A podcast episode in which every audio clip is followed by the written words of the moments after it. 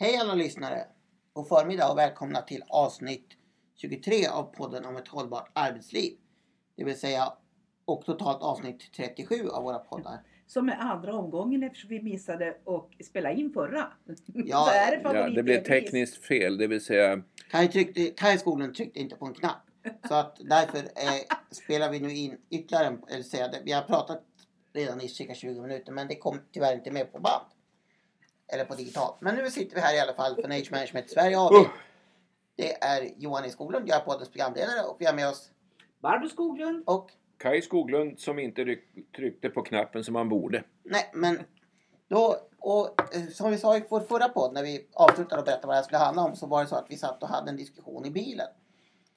Som var intressant för det handlade om en skola där man hade svårt att rekrytera, eller man hade haft inställda lektioner på grund av att lärarna hade gått och blivit sjuka. Det var helt enkelt sjukfrånvaro. Man hade helt enkelt inte lärare till alla lektioner. Och i samband med detta så pratade Barbro också då om att hon hade läst en intressant rapport från Sveriges företagshälsor som handlade om eh, ålder kopplat till sjukfrånvaro. Och eh, den rapporten har även Kaj nu djupstuderat och sitter med. Så ja, vi tänkte, du ville börja? Ja, jag är väldigt glad egentligen för att den förra inspelningen misslyckades för det fick ju en massa knepiga statistiska frågor som ju jag inte kunde svara på. Men nu är jag mer förberedd. Så nu tar vi med en gång. Det är alltså så att branschorganisationen för Sveriges företagshälsor heter just Sveriges företagshälsor. De gör sedan eh, ett antal år en årlig så kallad jobbhälsobarometer där de frågar ett statistiskt urval svenskar i arbetsför ålder eh, om hur de ser på, på sin, eh, sitt arbete och i det ingår också frågor om sjukfrånvaro och så vidare.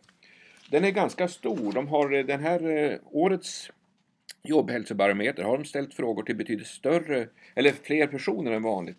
Eh, de har frågat eh, så många så, som eh, 17 000. 17 000 varav väl 16 000 varav 10 000 har svarat så det är ganska bra svarsfrekvens. Mm. Men det intressanta är vad säger då eh, den här rapporten? Och det, på första sidan har man lyft fram citat som väl beskriver det man tyckte var särskilt intressant. Det står så här. Kvinnor 55 plus är dubbelt så friska som yngre män. Och det man pekar på är en väldigt negativ eh, utveckling när det gäller framförallt psykisk ohälsa hos yngre i arbetskraften. Och det här har vi, känner vi ju igen från, från statistiken och, och, och eh, bland från Försäkringskassan. Men jag ska bara nämna en siffra, ett litet diagram där man redovisar utvecklingen av det som man kallar för helårsfriska. Det är alltså personer anställda som inte har haft en enda sjukdag under de senaste 12 månaderna. Och det visar sig att för det första har det sjunkit för alla åldersgrupper. Men i nuläget 2017 så är det knappt 40 procent av de som är Det har fem, sjunkit så betyder det att man har, det, det är färre. allt färre som som är är hel, friska. helårsfriska. Ja, det. Och det, det speglar då en ökning av sjukfrånvaron naturligtvis. Men den grupp som är mest helårsfriska, det vill säga har minst sjukfrånvaro, det är gruppen 55 år och äldre. Det är nästan 40 procent i den här enkäten så att de har inte haft en enda sjukdag de senaste 12 månaderna.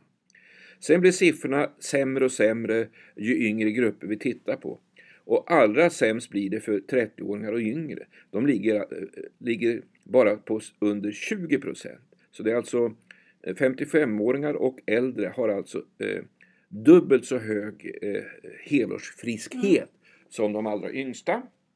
Och man säger också så att, jag bara citerar till sist, det framgår tydligt att den äldre arbetskraften i mindre utsträckning är sjukfrånvaron jämfört med de unga.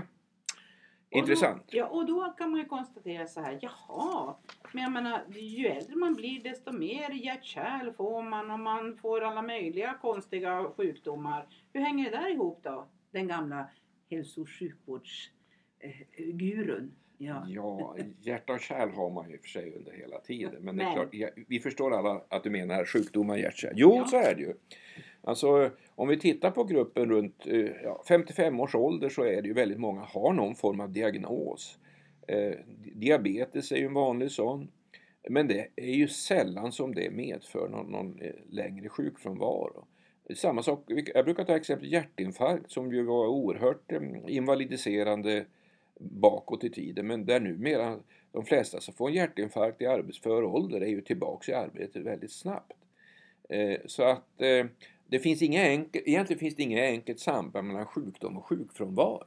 Och det, det är är väl- intressant. Ja, och, och det vi ser nu är ju att den psykiska ohälsan har ju ökat och är nu den vanligaste sjukdomsorsaken och den ökar bland de Den, yngre. den vanligaste diagnosen för... Ja, för, eh, som för- ligger till grund för sjukfrånvaro. Ja, Ja, för annars har det ju klassiskt varit eh, det här med ry, ryggbesvär och, och smärta och så vidare. Rörelseorganen. Rörelseorganens sjukdomar Mm. har varit det som har varit topp men det är nu passerat av psykisk ohälsa. Eh, men det finns inget, det man kan säga är att eh, även om äldre är överrepresenterade när det, gäller, eh, när det gäller diagnoser så har vi som sagt var inte ett enkelt samband. Det betyder inte att bara för man har många äldre i arbetskraften så man har, har man många som är, är, är sjuka eller långa sjukfrånvaro. Mm, men det är väl en utav mytbildningarna Ja. som vi stötte på när vi började med det här. Och vi, eh, det är ju så att det här hänger väldigt nära ihop med det åldersmedvetna Mm. eh, ledarskapet. Och jag går gärna tillbaka till den här, den här mi- min tanke när vi pratade i bilen Johan, när du påpekade om, om de här och det, är inte, det här är ju, vi läser det ju nästan dagligdags. Behovet framförallt inom, inom utbildningsvärlden, alltså skola, förskola. Mm. Eh, att det, man har inte vikarier att få tag i. Man har heller inte legitimerade lärare att, att, att få tag i. Eh, på, på alla sätt. Och, och, och de flesta ansvariga säger ja det är så här överallt i hela Sverige. Det är inte bara hos oss det är på det här. Det är inte bara på den här skolan utan det, så, här, så här är det. Mm. Och, och det som är intressant är ju att vi faktiskt när vi jobbade med det här som mest intensivt uppmärksammade, och vi, det var det vi tog upp i bilen, alltså behovet utav att man som arbetsgivare redan innan en pen- pensionsavgång eh, faller in eh, har ett sådant förhållningssätt till medarbetare oavsett kronologisk ålder så att jag tycker det är trevligt att gå tillbaka om det är så att arbetsgivaren är intresserad av att erbjuda mig att jobba vidare Mm. under vissa förutsättningar. Apropå att vara vikarie. Mm. Och där finns det en intressant liten siffra i den här rapporten eh, som visar att de som upplever psykiskt obehag av att gå till jobbet ger chefen låga betyg. Så här ser vi den här kopplingen till, till arbetslivet och ledarskapet. Får jag citera? Det står bara några korta meningar. Vänta nu, så att de som, de som läste där Ja. igen. De som, Ja, du, ska, du ska få höra. Det kommer här. Diagrammet visar att ju oftare man upplevt psykiskt obehag inför jobbet desto sämre upplever man närmaste chefs ledaregenskaper. Mm. Endast 14 procent av de kvinnor som känt psykiskt obehag flera gånger i veckan anser att chefens ledaregenskaper är höga. Motsvarande andel bland de kvinnor som inte upplevt psykiskt obehag är hela 52 procent, nästan fyra gånger högre. Mm. Så här ser vi kopplingen till ledarskapet. och, och ledarskapet i många dimensioner. Ja, visst, Här har man ju inte djuplodat det här men, men vi pratar ju om det här i mitodagar. Mm. Och, och eftersom vi ofta jobbar med att utreda arbetsplatser där det är konflikter mellan medarbetare och chefer, både på individnivå och på gruppnivå, så, så är det så att, det här, den här, att ledarskapet är en betydande faktor för hur trivsel, arbetsförmåga ska utvecklas är ju eh, så tydligt i arbetsmiljölagstiftningen. Vi pratade om, om AFSen här för några gånger sedan, det vill säga den nya AFSen som är, Mm. nu är den... Den är ganska gammal. Den är, ganska etab- den är väldigt etablerad. Där, där ledarskapets betydelse och eh, dialogen mellan medarbetare och, och chef är av eh, högprioriterad för att du ska kunna ha en bra organisatorisk och social arbetsmiljö. Social arbetsmiljö som handlar just om samspelet på arbetsplatsen. Mm. Eh, och eh, när, när man identifierar organisatorisk arbetsmiljö, den första punkten på den är faktiskt ledning och styrning. Sen så kommer kommunikation, delaktighet, inflytande och så vidare. Så de här eh, kodorden som, som inte är nya på något sätt i arbetsmiljölagstiftningen utan de är faktiskt rätt, väldigt etablerade. Eh, Innan det var så tydligt skrivet inom, inom eh, 2015 kolon 4 så var det ju, vet vi från forskningen, sedd och behövd, Mm. delaktighet och inflytande. Och då vet vi också att det behövs olikheter i det där. Men det har vi, Mm. har vi gått igenom tidigare. Eh, det, jag ville, det, det, också, det vi också diskuterade i bilen var att ska man, vi myntade en gång i tiden när vi jobbade väldigt mycket med Vattenfall och då handlade det om eh, i deras dåvarande system så hade man något som hette Golden Handshake, alltså man, man hade rätt Mm. att gå i pension vid 62 års ålder. Och då var det problem därför att det var el, elektriker, kvalificerade elektriker som, som var på väg att sluta. Och de sa att ah, det ska bli så skönt om man skulle göra si och så. Och, det. och så då myntade vi sådär rakt upp och ner. Det var, du, det var faktiskt, nu ska vi vara ärliga, det var du som Ja, det var myntade jag som uttrycket. myntade var det. uttrycket. Ja, det var det. Ja. Mm. Eh, option på arbetsförmåga. Alltså att jag som arbetsgivare, för det här var det så att här var marknaden så, så kraftfull. Så om man inte fortsatte att jobba på Vattenfall så gick man vidare till, till andra elfirmor och fortsatte att arbeta. Och det här var ju kvalificerad arbetskraft som man, man behövde. Och så, men man skriver fast, Mm. det vill säga option. Om du vill, om du vill komma tillbaka i arbetslivet eh, kan vi få första king på dig. Mm. Och då är vi tillbaka till det vi avslutade, den podd som inte blev inspelad. Alla 55 eller 65 eller 67 eller vad det är för någonting plus. Nu får vi se vad som händer med, med pensionsåldern. Det är ju sådana dagar nu. Eh, är inte gångbara. Och det här är ju så att säga ett, ett, Mm. ett gissel för många arbetsgivare därför det, du kan inte klumpa ihop medarbetarna. Och det som är intressant, det vi sa förra gången som avslutning, nämligen att det är otroligt viktigt eftersom alla arbetsgivare idag har värdegrundsmantrat vi ska bli en attraktiv arbetsgivare.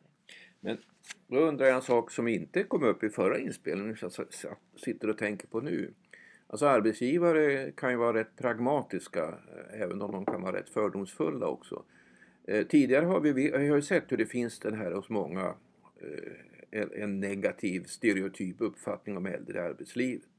Att de är förbrukade, trötta och, och kan inte hänga med och så Vill vidare. inte lära sig nya Nej, saker, inte flexibla. Och det där har vi utvecklat väldigt tydligt i, i den åldersmeta, de åldersmedvetna poddarna. Men, åldersmedvetna poddarna. Men då är frågan, kommer den här typen, för det, det här diskuteras ju allt mer, psykisk ohälsa hos yngre. Kommer det här att leda till, till att det utvecklas åldersfördomar mot yngre? För tidigare har ju funnits en stark, vi vill jobba, rekrytera de yngre. Då är ju frågan, kommer det här att leda till att man, man eh, börjar säga att vi ska passa oss för de, de som är under 30 för de vet man aldrig om de klarar arbetet. Istället för att fokusera på ledarskapet, och arbetsmiljön och prioriteringarna och AFSen. Som Det som, det som, när du säger det här så associerar jag till eh, personalchefer. Man, TCO gjorde undersökningar eh, rätt frekvent när vi höll på som mest här för 10, 15 ja, och så vidare år sedan. Eh, om, om vilken arbetskraft man ville ha. Mm. Ja. Och då ville man ha 30 minus utan barn. Det var liksom högprioriterat. Och, och ha, varför det då? Helst skulle den vara väldigt erfaren också. Jo, erfaren trots skulle sin vara. ungdom. Ungdom. Ja, men 30 minus utan barn. Och då tänk, och då när vi tittar på, och det här upprepades gång efter annan. Manpower gjorde de här undersökningarna Mm. Ja, också. Och, och det, det var samma, eh, vad ska jag säga, samma resultat. Och då blir det lite fascinerande. Om man, man ska rekrytera 30 minus utan barn. Så tänker man, eh, kanske inte så långsiktigt perspektiv. Utan eftersom förmodligen en, några stycken utav de här 30 minus blir 30-plussare. Och några stycken utav dem kommer att skaffa sig barn Ändå, ja. ändå.